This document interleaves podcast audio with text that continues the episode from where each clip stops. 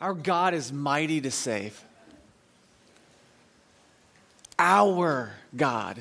He's our God, our Father, and He is mighty to save. Oh, I've heard that song uh, probably a hundred times, and man, just, just got me again today.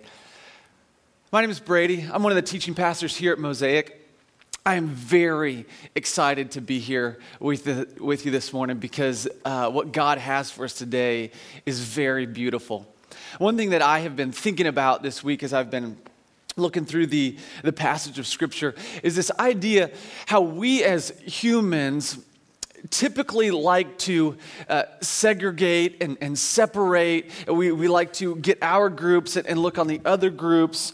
Uh, we, we segregate and separate by you know, your socioeconomic status, you know, how much money you make. We separate by race and gender, uh, religious views, uh, political views. We, we find different ways to categorize people, different ways to stereotype people. Have you ever found yourself saying, you know, there are two types of people in this world? There are those that brush your teeth twice a day, and those that think it's, it's acceptable to brush their teeth only one time a day. Have you ever, have you ever felt your, found yourself saying something like that? There's only two kinds of people in this world there are dog people, and there are cat people. There, there are people who like to come home and have an animal just waiting for them. And there are people that like to come home and have an animal waiting for them watching them while they sleep, stalking them, plotting their demise.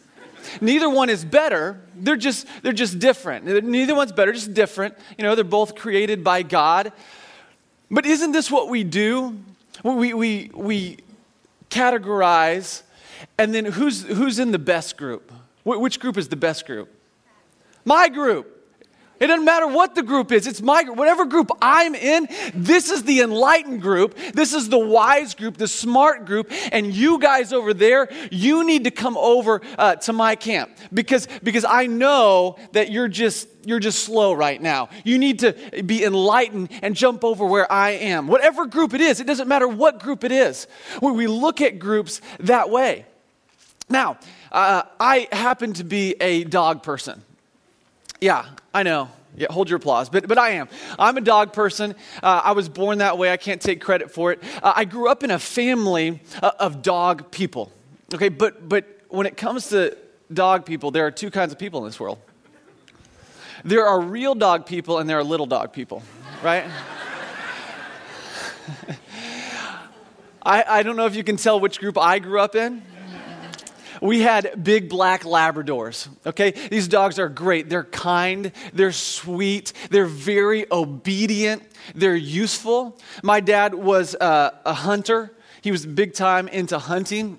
He really hoped and prayed that he would have a son that he could grow up into a man and teach to hunt, but he got me.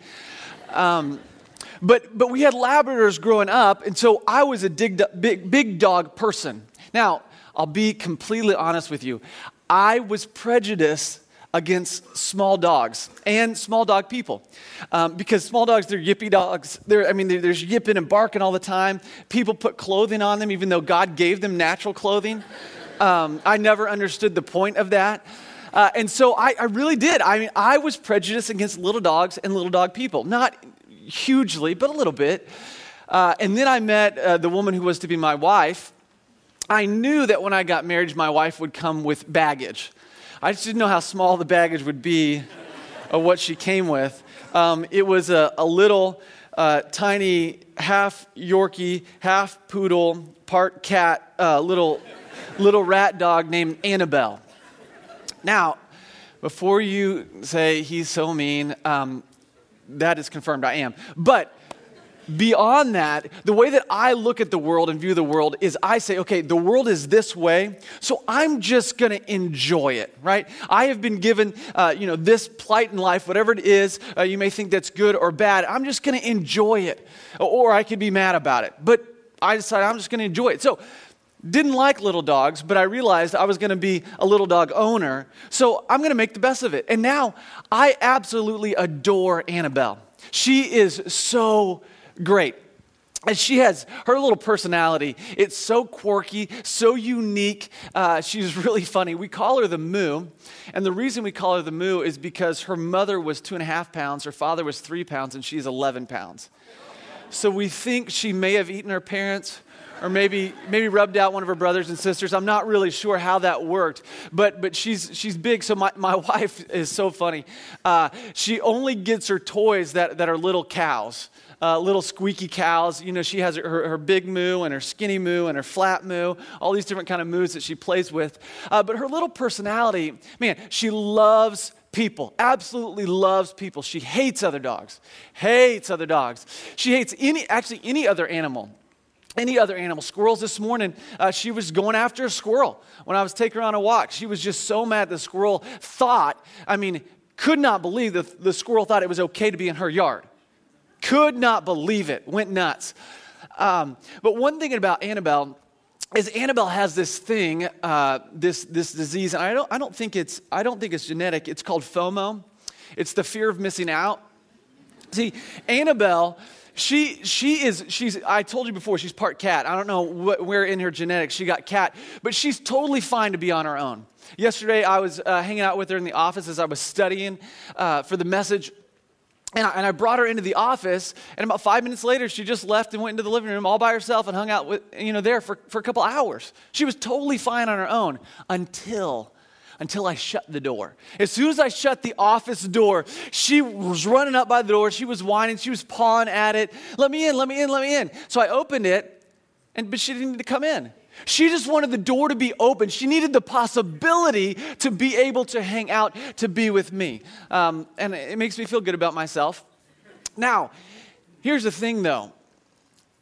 I know we treat Annabelle a lot like a human, except we don't dress her up yet. Uh, I, haven't, I haven't been uh, broken in that much. Uh, and so uh, she, she loves to be like a human and hang out with the humans on the couch and all this. But when it's time to go, she's reminded she's not a human because the humans get to go and she does not. And at that point, she becomes uh, one of two people. Either she becomes ankle biter moo, where she is just all up in my ankle, just trying to jump into my skin, thinking maybe that will help her get into the car and be able to go with us. Or she realizes that, that it's, it's, there's no hope. And so she just hides she has four or five different hiding places in our house. None of them are good. Some of them are better than others, but she hides. She really does. She hides. This morning, she hid. She ran around. She, we, have a, we have a kitchen. Um, uh, like kind of like it's on an island. And so, and so she ran around this way. The table's over here, one of her hiding spots. She ran around this way to trick us to make us think she was going this way, and then went and hid under the table. It was pretty good. I was pretty proud of her. Nonetheless, she went up. And every time we put her up, we put her into the bathroom because it's got tile floor, so if she hasn't on purpose, uh, we, we can clean it up much easier. Uh, so every time her ears droop, her shoulders droop, her head goes down, and she just slowly slouches into her bed. I mean, it's like we're, we're punishing her for something. I, I, I don't know. And, and, really, the place that we have for is really great. If you've ever seen a bathroom that has two sinks, uh, and then in the middle has that little space where you put a chair where I guess people can put on makeup? Never have done that. Uh, but, but my wife has taken the chair out and putting her bed under there, and then she's put pictures of us and Annabelle in frames under there so she'll, she won't be alone or she'll remember us. I don't know why, but my wife is great. She's really cute in the things that she does. Uh, see, it's, it's a great spot to have, but nonetheless, Annabelle's like, oh yeah, I'm a dog and then we leave. And it's hard. I mean, she pulls on your heartstrings. She, knows how to work you. Kind of looks back over her shoulder like, Are you really doing this to me? Did mom put you up to this? Uh, that, that's kind of the way that she treats it.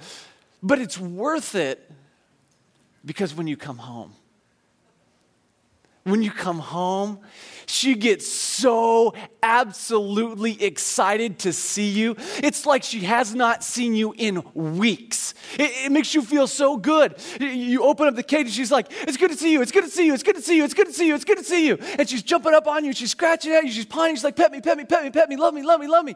And, and it's really fun. And, and I love that so much. My wife and I have grown to love that so much that we have in, invented this thing called a moo party. Yeah, and what a moo party is, is when we don't have anywhere to go we will, we will put on our shoes and we'll grab our keys and we'll put on our coats. And at that point, she knows we're leaving. She knows we're headed out. And then we'll put her up in her little, in her little cage. And she'll, so sad. Really, really, Dad? Right in front of the mom? You know? And, and then we'll, we'll walk out the door and they'll come back in and we'll yell, Moo Party! And then we celebrate and we have this dance and a song. And we go, Moo Party! Moo Party! Jump up, jump up and Moo Party! Moo Party! Moo Party! Jump up, jump up and Moo Party! And it's so exciting. She gets so excited. And I think the thing that is so interesting about that is just Five seconds earlier, she was completely distraught that she was a dog, that she was separated from the humans. She couldn't hang out with the humans, she couldn't go with the humans. And then all of a sudden, five seconds later, nothing has really changed. We never actually left. She's all excited. And the thing that she has taught me recently through this is that life is about perspective right? Nothing had really changed. We were still in the house. Uh, in fact, she didn't even get out of the bathroom. We, we went into the bathroom to get her. Nothing had changed except her perspective. Before she was a dog and it was, it was so horrible. And then she's like, No, I'm a human. I'm a human. I made it. It's so good. Life is good. And so often I don't live life like that. I don't live out of a perspective of gratitude, of being thankful. I'm a typical American uh, who, who looks at things with a spirit of entitlement and superiority. And my group is better than your group. And I worked really hard to get the things that, that I've gotten. And, and I've got these gifts, these talents, and, and you deserve, you deserve everything that you have. In fact, you deserve more than you have. And I get frustrated when I don't get the things that I want. And I get mad when I'm stuck in traffic or when I'm stuck behind some car that, that doesn't need to get somewhere in a hurry. And I, and I get frustrated with people because I'm entitled to better, I'm entitled to more, rather than living out of a spirit of gratitude. And this is not new. I mean, this is a basic human problem that went back, I mean, years and years. 2,000 years ago, Paul wrote a letter to the Galatians, and this kind of thing was going on. Paul, uh, he, he was hanging out with Barnabas. They were planting churches in this area of Galatia. And in Galatia, uh, there were a number of different cities where they planted churches, where they discipled men and women into maturity in Christ and planted these churches. And then they left. And when they left, some people came in, some Jewish people came in. They might have been Jewish Christians, maybe not, but they came in and they began teaching them a different gospel. Paul had said that you don't need to become Jewish to uh, get the benefits of the Jewish Messiah. You don't need to uh, become circumcised. You don't need to obey the food laws. You don't need to obey the ritual purity laws. You don't need to obey the Sabbath laws. He said, You're not under the law anymore. You're under grace. And so Gentiles didn't need to become Jews in order to become justified by God, which was great news until these Jewish people came in and said, No, no, no, Paul's wrong. You, you, you need to be under the law. And whether that was to be justified or to uh, re- remain in God's favor or to become perfected through the law, they taught them that you need to do this. And what happened was there began to be this group of Jewish Christians that looked down upon the non Jewish Christians, the Gentile Christians. They, they wouldn't associate with them, they wouldn't eat with them because they considered them dirty. And, and if you associated with them in meals, then you would become unclean. And so they began looking down upon them. And what happened in the churches of Galatia is the body of Christ began to split. They began to uh, categorize and stereotype and look down on one another. And this broke Paul's heart. And he wrote the book of Galatians to this environment. And he said, The gospel is of the utmost importance. We have got to get the gospel right. Because if you twist the gospel, if you take away from the gospel, if you add to the gospel, then you are turning from Jesus if you twist it just a little bit, if you take away from it, if you add to it, you are turning from Jesus. That's why we've got to get the gospel right. And then he unpacked the gospel for them. He said, We are not justified by works of the law. I, of all people, should know. I've worked my entire life to be justified by works of the law, and you cannot be. You're justified by faith. He talked about Abraham and the promise that God gave to him by faith. And he said, also, you're not sanctified or, or made perfect, uh, being brought complete in Christ by works of the law. That is also by faith, by the power of the Holy Spirit. It's by faith. And what happened was, was there began, began to be this juxtaposition between this promise given to Abraham and the law given to Moses. See, the law had begun to, to separate and divide the, the, the church. And so Paul begins talking about the promise given to Abraham, the promise that was sealed by a covenant. And this, this is where we're at uh, in Galatians chapter 3. If you want to turn there, that'd be great. If you don't have a Bible, you can snatch up one of the beautiful blues. We're going to be on page 632. Or if you have one of these wonderful little tabs in your Bible, just flip there. Page 632, Galatians chapter 3. And Paul is continuing on talking about the promise and the law. And he said in verse 15, to give a human example, brothers, even with a man made covenant, no one annuls it or adds to it once it has been ratified. Now, this was a worldview shift for the Gentile Christians because in the Greek world and in the Roman world, when you made an agreement, when you made uh, some type of binding agreement with a contract, you could later on alter the contract. It was possible to alter the contract later on. But Paul said, no, I'm talking about Jewish law. In the Jewish law, when you make a blood covenant, you cannot alter it later on. And here's what happened in Genesis chapter 15. Uh, God had made a promise to Abraham back in Genesis chapter 12. And in Genesis chapter 15, he made a covenant with Abraham to seal this promise. And what he said is, Abraham, here's what I want you to do. I want you to take a bunch of different animals, and I want you to cut them in half, and I want you to put them uh, apart from each other so that the blood runs into each other and there makes this path of blood. And Abraham knew what was going on. This was a, a, a, blood covenant that happened in that day and age. This was normal. And what would typically happen is, is two parties, they would make a covenant. And then the greater of the two parties would walk through the trail of blood saying, If I break my end of the bargain, you can do this to me and worse. This was a big deal. And then the lesser of the two parties would walk through the trail of blood saying, If I break my end of the bargain, you can do this to me and worse. And what happened in Genesis chapter 15, Abraham does this, and then God comes through the middle of it, saying, Hey, as the greater of the two parties, if I break my end of the bargain, you can do this to me and worse. And then, what is so beautiful about our God is God walked through it the second time and said, If you break your end of the bargain, you can do this to me and worse. God swore by himself that this promise would remain secure. He sealed it with a covenant by himself, by his character, his steadfast, never changing character. So Paul says when you make a covenant like this and it's ratified, you can't change it later on. It can't be changed later on. He goes on. He says, Now the promises were made to Abraham and to his offspring, with no S. It does not say into offsprings, plural, referring to many, but referring to one and to your offspring, who is Christ. Now, Paul does this gigantic worldview shift for the Jewish people.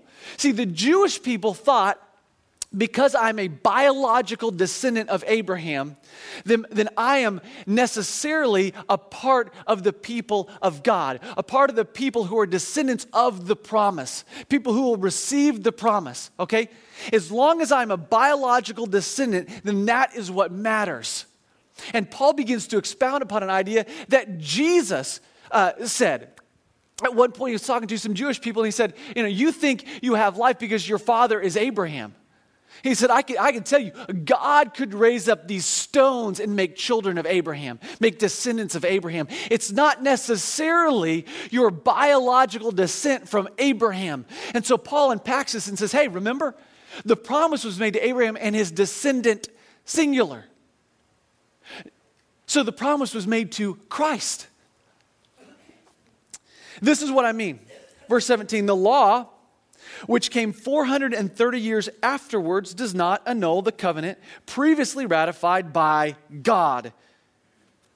The promise, the covenant, ratified by God. The law came 430 years later to Moses.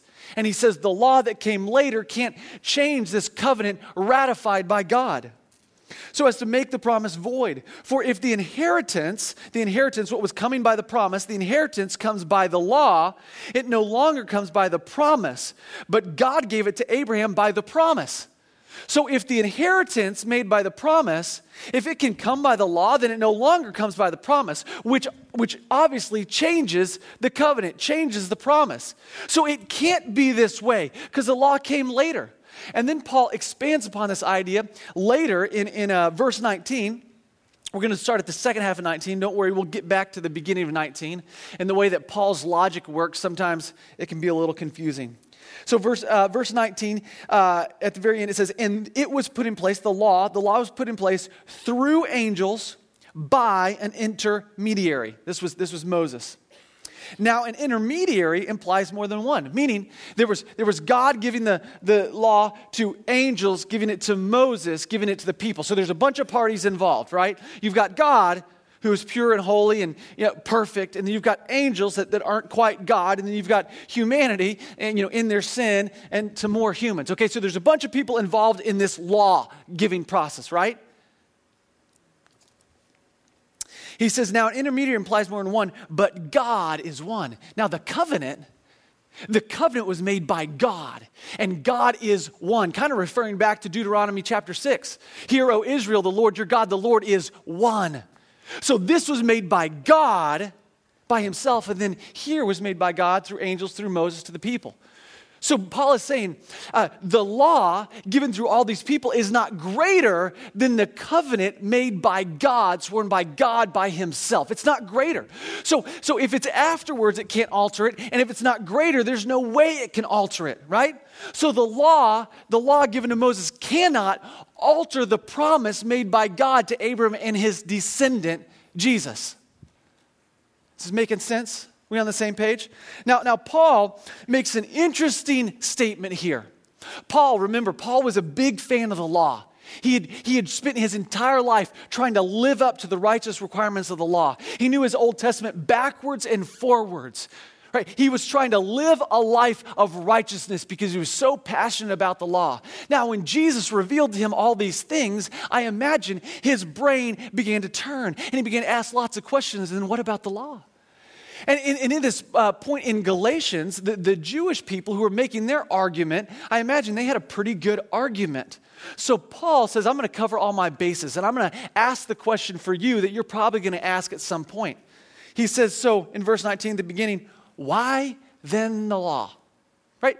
If, if there was a promise made and, and, and it's by faith and, and, the promise is what we're, we're caring about, the law came afterwards and the law isn't as great and it can't alter it because it's ratified by God, then what is the point of the law? Why did they even have the law? He says it was added because of transgressions until the offspring should come to whom the promise had been made. It was added because of transgressions. If you would like to turn to Romans, we're going we're to look at Romans real quick, chapter 7, verse 7, but keep your finger in Galatians if you turn there, unless you're lightning quick on the Bible drills. Romans chapter 7, verse 7, Paul expands upon this idea. He's writing a letter to the Romans and he says, What shall we say? What then shall we say? That the law is sin? By no means. Now, here, the Greek phrase by no means is this phrase me genoito. And this is the most powerful negative that Paul can say. Absolutely not. Heaven forbid. We have a lot of these phrases that we say to let people know how serious we are about this no that we're saying. And this is what Paul says Certainly not. Absolutely not. By no means. Yet. So is the law sin? No way. Yet, if it had not been for the law, I would not have known sin. For I would have not known what it is to covet if the law had not said, You shall not covet. See, I wouldn't have known that coveting was bad, that it was wrong, that it was sinful, unless someone said, Hey, you shouldn't covet. This is wrong. This is sinful. So the law showed Paul what was sinful, show the people of God what was sinful. Uh, but sin, seizing an opportunity through the commandment, produced in me all kinds of covetousness. For apart from the law, sin lies dead. So Paul's saying, I didn't know that coveting was sin, and then I found out coveting was sin, and then all I wanted to do was covet. Right? As soon as I knew what lust was, I was lusting like crazy. As soon as I knew what gossip was, I was gossiping all the more. See, I, I found out what was sin, and then I just wanted to do it more. In verse 10, the very commandment that promised life proved to be death. Right? The law came and it revealed the sin, and then all I wanted to do was sin more. So it produced death. What's going on here? For sin, verse 11, seizing an opportunity through the commandment, deceived me, and through it killed me. So the law is holy, and the commandment is holy and righteous and good. Did that which is good then bring death to me? By no means. Me genoito. It was sin producing death in me through what is good, in order that sin might be shown to be sin, and through the commandment might become sinful beyond all measure. Go back to Galatians. It was added because of transgressions, the law, until the offspring should come to whom the promise had been made. Paul says the law was given to show us what sin was uh, to, to try and put a, a stopper to some of sin that was going on amongst God's people because God said, This is not how my people act. We don't act like the Egyptians in that land where, where you were, where they were sacrificing to pagan gods and doing all these things that are not okay. We, we act like the people of God. So the law came for that because of transgressions, but it was also for the purpose of revealing to them that the law could not save them that they needed something greater. Because what happened is when they found the law, all they wanted to do was covet and gossip and lust and murder and adultery, all these things, right? It revealed to them their deep, desperate need for something greater. What was greater? The promise. The promise was greater. So it pointed them to the descendant to whom the promise was made, to whom it would be fulfilled through. The law was not a bad thing, it was a good thing to point people to the fulfillment of the promise. Verse 21. Second question Is the law then contrary to the promises of God? Okay, the, the, law, it's not bad and it can't alter the, the promise, but is it contrary? Is it different? Has it changed anything?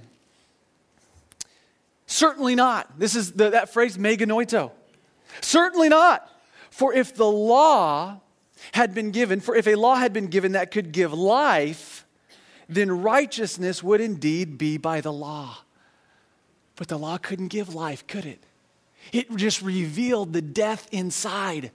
That we had death inside, that we wanted more sin, more death, more rebellion. It could not give life. It was never meant to give life. See, the promise was given to give life.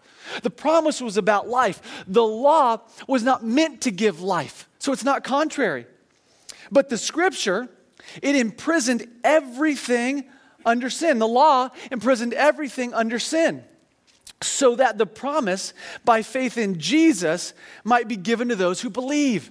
So the law demonstrated hey, we all need something better. We all need something greater. The, the, people of God with the law are not complete without the fulfillment of the promise. We, the people of God needed something greater, just like the Gentiles needed something greater, right? It imprisoned everything under the law under sin so that we would look to the fulfillment of what was greater. Now, verse 23 before faith came, We were held captive under the law, right? Imprisoned until the coming faith would be revealed. So then, the law was our guardian until Christ came, in order that we might be justified by faith. It imprisoned us, and it was our guardian until Christ came. Now, there's something unique that Paul is doing that Jesus said a number of times. And I want to look at it at John, John chapter 5. If you want to turn there, you're welcome to. It's just one verse. But verse, uh, chapter 5, verse 39, Jesus is talking to a group of Jewish people. And he says, You, Jewish people, you search the scriptures, the, the, the, law, the Torah. You search the scriptures because you think that in them you have eternal life. Hear what they were doing? They were taking the law and they were searching the law. They were, they were, they were trying to d- determine in the law where they could find life in the law. And it is they, the scriptures, that bear witness about me, Jesus. Jesus is saying the whole book is about me. The whole book is about me. It's all pointing to me. The Old Testament looks forward to Jesus. The, the, the Gospels talk about Jesus. The letters look back at Jesus and explain Jesus. It's all about Jesus. Jesus says, You search the law for life, and, and, and implies obviously there is no life there. The life is in me. Just like Paul is saying in Galatians, the law was never meant to give life. And you can search it all you want. You're not going to find life in the law. You're going to find death because sin in you is going to increase. You need something greater. You need something better. The law cannot do it. 25. But now, now that faith has come, we are no longer under the guardian. For in Christ, in the descendant and the one the promise was made to in Christ, when we are in Christ, Jesus, you are all sons through faith. In Christ, in the descendant, we are all sons through faith. See, the Jewish people are sons through faith, and the Gentiles are sons through faith. We are united together in faith, in the one whom the promise was made, whom the promise was to be fulfilled in. Verse 27 For as many of you were baptized into Christ have put on Christ. There is neither Jew nor Greek, there's neither slave nor free, there's neither male and female, for you are all one in Christ Jesus. And if you are Christ's, then you are Abraham's offspring. Heirs according to the promise. How can we become Abraham's offspring? By biological descendants? No by faith in the one to whom the promise was made. We are all unified in Christ, in, unified in our need for Christ, in our need for something better, and unified in the fulfillment, in the promise. So, all the divisions that you've been making, and in that day and age, there were so many different divisions. Romans were better than other citizens, Jews considered them better than uh, Gentiles, males considered them better better than females, uh, parents better than children, uh, free people better than slaves. There were all these different dividing walls that separated and segregated. And Paul said, This is not the way it should be in the church. It's fine if it's going on out there. I understand why it's going on out there. But in the church, in the, the body of Christ, the singular body of Christ, this is not okay, for we are all one in Christ. Chapter 4, verse 1 I mean, that, that the heir, as long as he is a child, he's no different from a slave, though he is the owner of everything.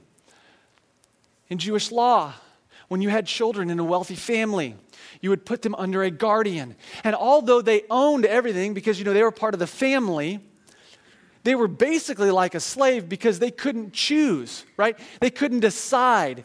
They, they couldn't do things on their own. They couldn't take the inheritance. They, they couldn't make these decisions. They were under a guardian. So, practically, functionally, they were like a slave in the household because they were under a guardian, right? Paul's saying, once again, you're together. Jewish people, you function basically like a slave anyway because you're under the guardianship of the law. But he is under guardians and managers until the date set by his father. In the same way, verse 3, we also when we were children, were enslaved to the elementary principles of this world. Paul is saying we're all in this together. We're all enslaved, either children or, or, or, not children. We all need something greater. We all need the promise, the fulfillment in Jesus. But we were all enslaved, right? But there's more. I love that. There's more to the story. But when the fullness of time had come, God sent forth his son, born of a woman, born under the law, to redeem those who were under the law, so that we might be adopted as sons. Right? Because the promise was made to the descendant, singular not necessarily biological descendants. How are we descendants of Abraham? By faith. So Jesus came under the law to redeem those under the law so that the ones under the law could receive adoption as sons. You see, they were thinking, the Jewish people were thinking, the Gentiles, they need to be adopted as sons. They need to come in and become Jewish so they can be a part of this great family of God. And Paul's saying, you're getting it wrong. We all need adoption. Jesus came under the law so that Jewish people could be adopted into the descendant, just like the Gentiles. And because you are sons, God has sent the Spirit of His Son into our hearts, crying, Abba, Father. So you are no longer a slave, but a son. And if a son, then an heir through God.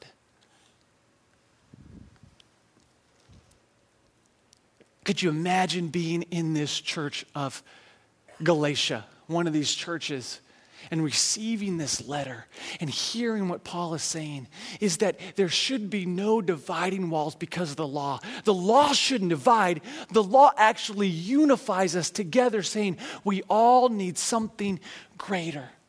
And God, in His love, in His grace, in His faithfulness, sent Jesus to be under the law, to redeem those under the law and redeem those who are not under the law. We all need adoptions as sons.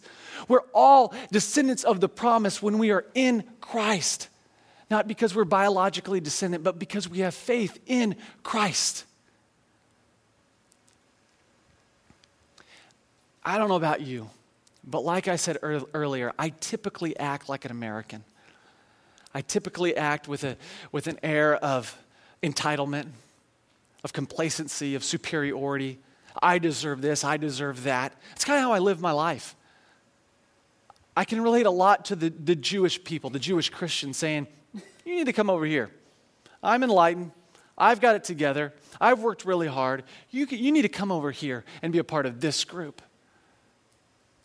I don't live a life of gratitude. And Paul is, is setting the playing field even and saying we all need something better. We're all, we all were slaves, right? We all were slaves.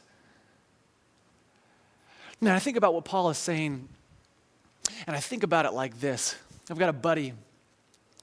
He had three biological children and decided to adopt two kiddos from Africa. So they went over to Africa.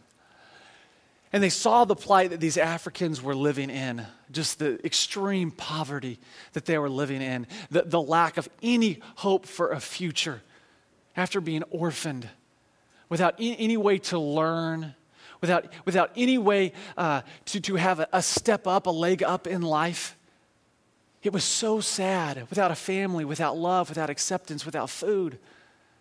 And they said, We want to adopt these two kids. And so they did. They adopted them and brought them into their family. And those kids who were in Africa are now with them.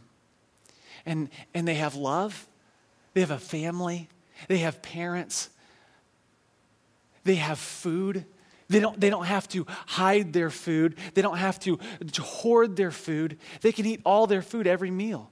They don't have to save any for later because they can trust that food is going to be provided for them later on. And they've begun to see this. They've begun to get this. They've been with them for years now. When they turn 16, they're going to get to drive a car. When, when they go to college, they already have a college fund in place for them. Years after they were adopted, they got the chance to go back to Africa. And they got to see what their life should have been had the world had its say. They got to see the kids, uh, the ones that survived, and see the lives that they were living, see the poverty that they were in, the hunger that they experienced, no families, no love. Could you imagine being one of those two kiddos from Africa after going back and seeing what they should have had and coming back into the family? You think, you think they, they, said, okay, we need to be extremely obedient now so that we can, we can earn the love of our parents. We need to be extremely obedient so we can maintain their favor. If we're not continually obedient, we might not get meals anymore. If we're not continually obedient, we might not get our college fund anymore. No, they already have it all. They already have love. They already have acceptance. They already have food. They already have the college fund. So when they come back, I guarantee their attitude is going to be an attitude of gratitude. Are you kidding me? This is what we should have had. This is what we have. I guarantee they're going to want to live in obedience, not to earn anything because they already have it, but out of the gratitude of their heart, out of the overflow of thanksgiving in their heart towards their parents whom they love. I look at myself as an American who has it all has it all together so often. But the truth is, is that I was a slave. I was an enemy of God. I was sinful. The law had revealed to me who I was, it exposed my life. It, showed everyone, and myself included, who I really was that I was a sinner, that I was broken, that I was in desperate need and God looked on me and had compassion on me. He looked at me in my brokenness, in my rebellion. He looked at me who had made him his enemy, and he loved me. He accepted me. He adopted me into his family. He set me free. He made me a fellow heir with Jesus. Jesus, who lived the life that I was supposed to live, who died the death that I was supposed to die, the Jesus who gave it all, who deserves it all, all glory, all honor, all praise. Jesus deserves it all. God the Father made me a fellow heir with Christ. Are you kidding me? He made us in Christ fellow heirs with Jesus, who did what we were supposed to do, died the death that we were supposed to die. And now we, because of his grace by faith, we get to be fellow heirs with Jesus. So, do we live now to earn God's favor?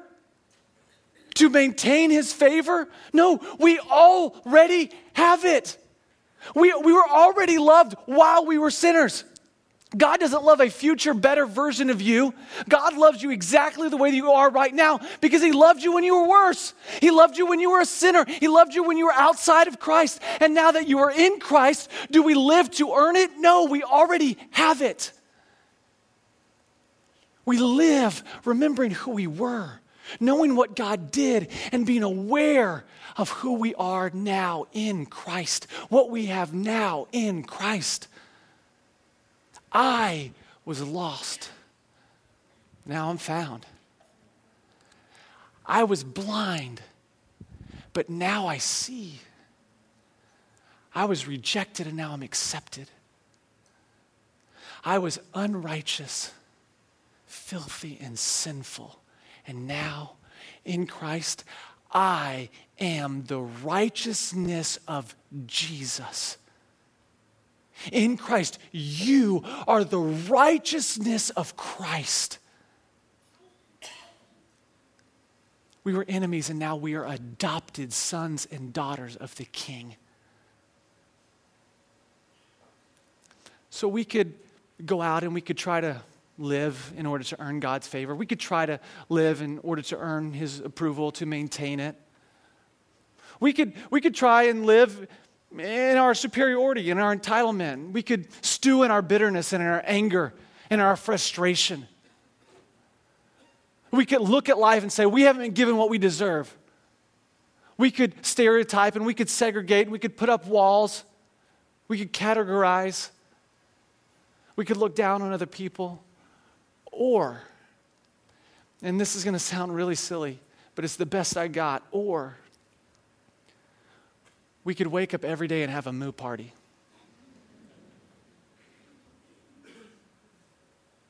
We could wake up every day and remind ourselves who we were, what God did, and who we are now in Christ. And we could celebrate with all that we are out of the overflow of gratitude and thanksgiving in our heart for what God did for us. That's the gospel. Heavenly Father, God, you are unbelievably amazing. God, the way that you love us blows my mind. Thank you so much. Thank you that you love me while I was a sinner, that you saved me, that you died for me, that you accepted me, that you have adopted me. God, that we are adopted sons and daughters of you, that we are fellow heirs with your son Jesus because of what he did. Thank you so much. Lord, I pray that we would live out of gratitude for you, for what you have done, that we would celebrate daily because we shouldn't have all that we have in you. We need you so deeply. And so we ask these things in the powerful name of your Son, Jesus Christ. Amen.